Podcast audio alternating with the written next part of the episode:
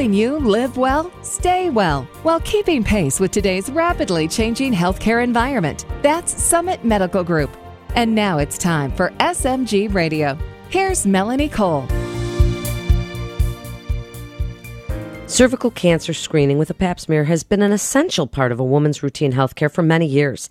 However, the guidelines seem to be changing a bit, and the test we've relied on for so many years now may be an adjunct to the HPV test. My guest today is Dr. Ann Ricks. She's an obstetrician and gynecologist at Summit Medical Group. Welcome to the show. Dr. Ricks, what is the current guidelines for screening a woman as of now for cervical cancer? Well, Melanie, thanks for having me on your show. I appreciate it.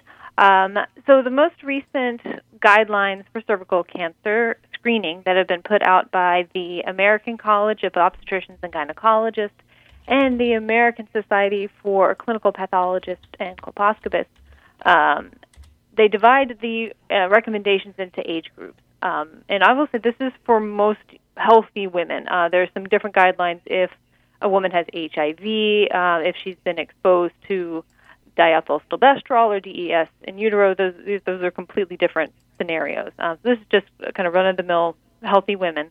Um, under start, they recommend starting uh, Pap smears at age 21. So before age 21, really no woman should be having a Pap smear. Um, again, except for some exceptions. Um, so between 21 and 24, uh, recommend um, just a Pap smear screening. There's no reason to do HPV testing in between 20 age 21 and 24 because honestly um 80% of people who've ever been sexually active get H- HPV, and it tends to be a lot of young women, and so we get a lot of positive HIV, uh, HPV tests. Um, and so, for that reason, because it's so ubiquitous and most women will clear it, we don't recommend testing for HPV between 21 and 24. Between 25 and 30, Pap smear and an HPV test if there's an indeterminate result. And then after 30, we were recommending a pap smear and an HPV test together because HPV is less common after age 30, and if it's if you have HPV after 30, it's more likely to hang around and cause problems. Um, so we recommend eight, ages 30 to 65 a pap smear and an HPV test together. After eight, after age 65, really, unless you've had a, a high grade um, pap smear or um, cervical lesion in the past or cervical cancer, uh, don't recommend continuing pap smears after 65. And if you've had adequate screening up to that point, um, it doesn't need to be continued. Uh, you're more likely to get false positives and have to follow up uh, on results that you're kind of like, oh, I know this is just a false positive, but you still have to follow up on it, do some extra um, extra testing. Um, as far as the frequency of the pap smears, which I think that's the part that uh, people are, um, you know, it gets a little controversial, I guess because um, so for so many years it's been drilled into our heads. You need to get your Pap smear every year um, because Pap smears have really decreased the um, the rate of death from cervical cancer dramatically. It used to be one of the leading causes of killer uh, leading um, killers of women in the world, and still is in some parts of the world. Um, but in the United States, it's almost uh, about 10,000 deaths from cervical cancer a year. So it's very uncommon now because of the screening that we're doing.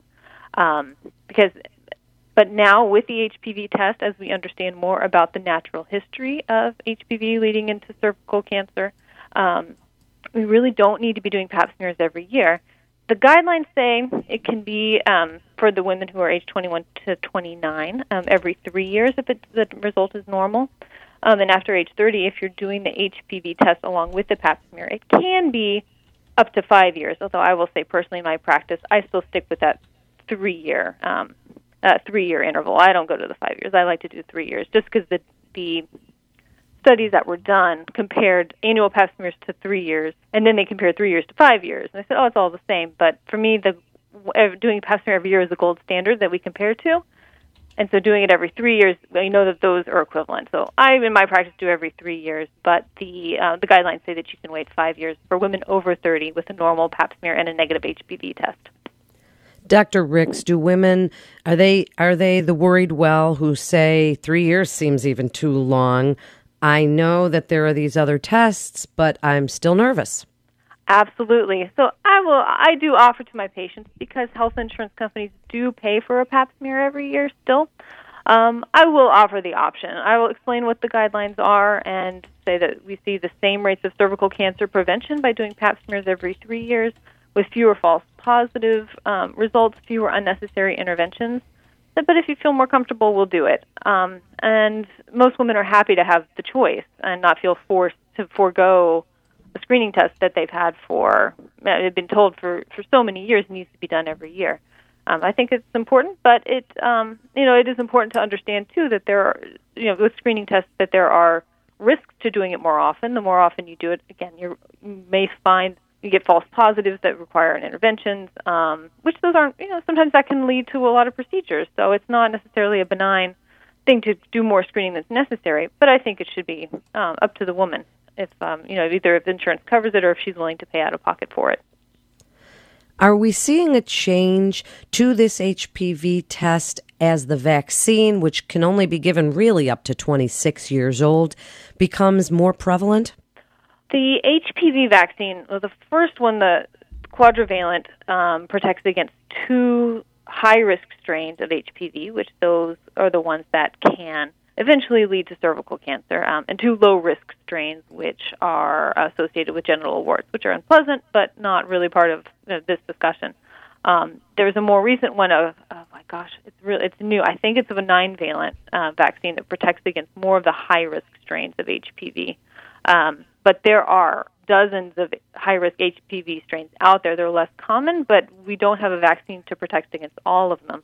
So, right now, we are not recommending any change in screening recommendations to women who have been vaccinated against the H, against HPV versus women who have not been vaccinated because we don't uh, there's still a lot of those other strains out there, and we also don't know once we start vaccinating against some high risk strains, it could be that some other high risk strains may become more prevalent once the um, vaccine is more widespread and there's um, less prevalence the strains that are protected against. So then, what do you want women to know about HPV testing and how often that will happen as compared now to the Pap smear, and what should they be worried or looking for? Well, I want to I want to say first that even if we don't do a Pap smear every year, it is still essential that women go to their gynecologist every year for an annual well woman exam is that well woman exam isn't just the pap smear. It's getting a chance to speak with the doctor, addressing concerns. You know, it's important to have a breast exam every year, um, and also to have a pelvic exam. Even if we don't do the pap smear, still looking inside the vagina, looking at the cervix. Sometimes we are able to pick up on um, some things. You know, you can't see inside yourself, so sometimes we can see we can see things a woman may not have been aware of. Um, that we catch at an annual exam that otherwise, if it had gone longer, could cause problems later. Um, so that's the that's the first thing I want to say. It's very important that a pap smear every three years does not mean you go to the doctor every three years. We still want to see you every year.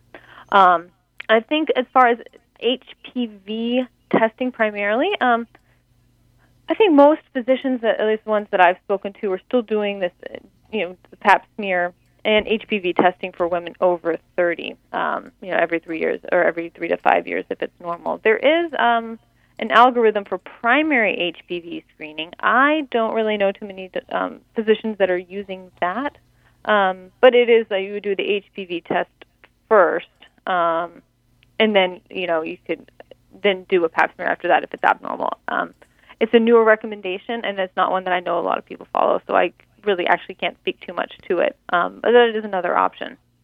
So, wrap it up for us, for women. And you've given us such great information because it can be a little confusing for women about these guidelines and cervical cancer, pap smear, HPV. So, give us a good wrap up as an obstetrician gynecologist what you really want women to know.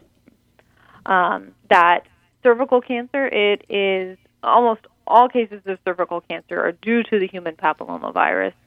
Um, as I said, the human papillomavirus is sexually transmitted, but it uh, 80% of people who've ever been sexually active get it at one time or another. Men don't even get tested or screened for it because it doesn't cause them the problems that it causes women. Um, so I think there's a lot of anxiety about getting a, having a positive Pap smear, having a positive HPV test, um, which I really want to put for women who do get who do get positive results. That it is extremely common um, to get this, and most of the time with the positive HPV test, women cleared in you know two to three years. Even a like a low grade abnormality on a Pap smear, um, most of the time the body clears that on its own, and we don't need to intervene. It's only when HPV virus hangs around for a long time. Does it lead to cervical cancer? Um, and we're talking from getting HPV to when you get cervical cancers on the order to 15 to 20 years. So it's important to get done. But even kind of this, if you get an abnormal result, it's not the end of the world. It doesn't mean you have cancer. It's just a good. We know women that we need to screen a little bit more closely. Um, but it's, it's so important to get it done. You know, within those, those three to five years, and it's so important to see your doctor every year to discuss other health issues. Thank you so much for being with us today and clearing that up, Dr. Ricks. You're listening to SMG Radio, and for more information, you can go to summitmedicalgroup.com. That's summitmedicalgroup.com. This is Melanie Cole. Thanks so much for listening.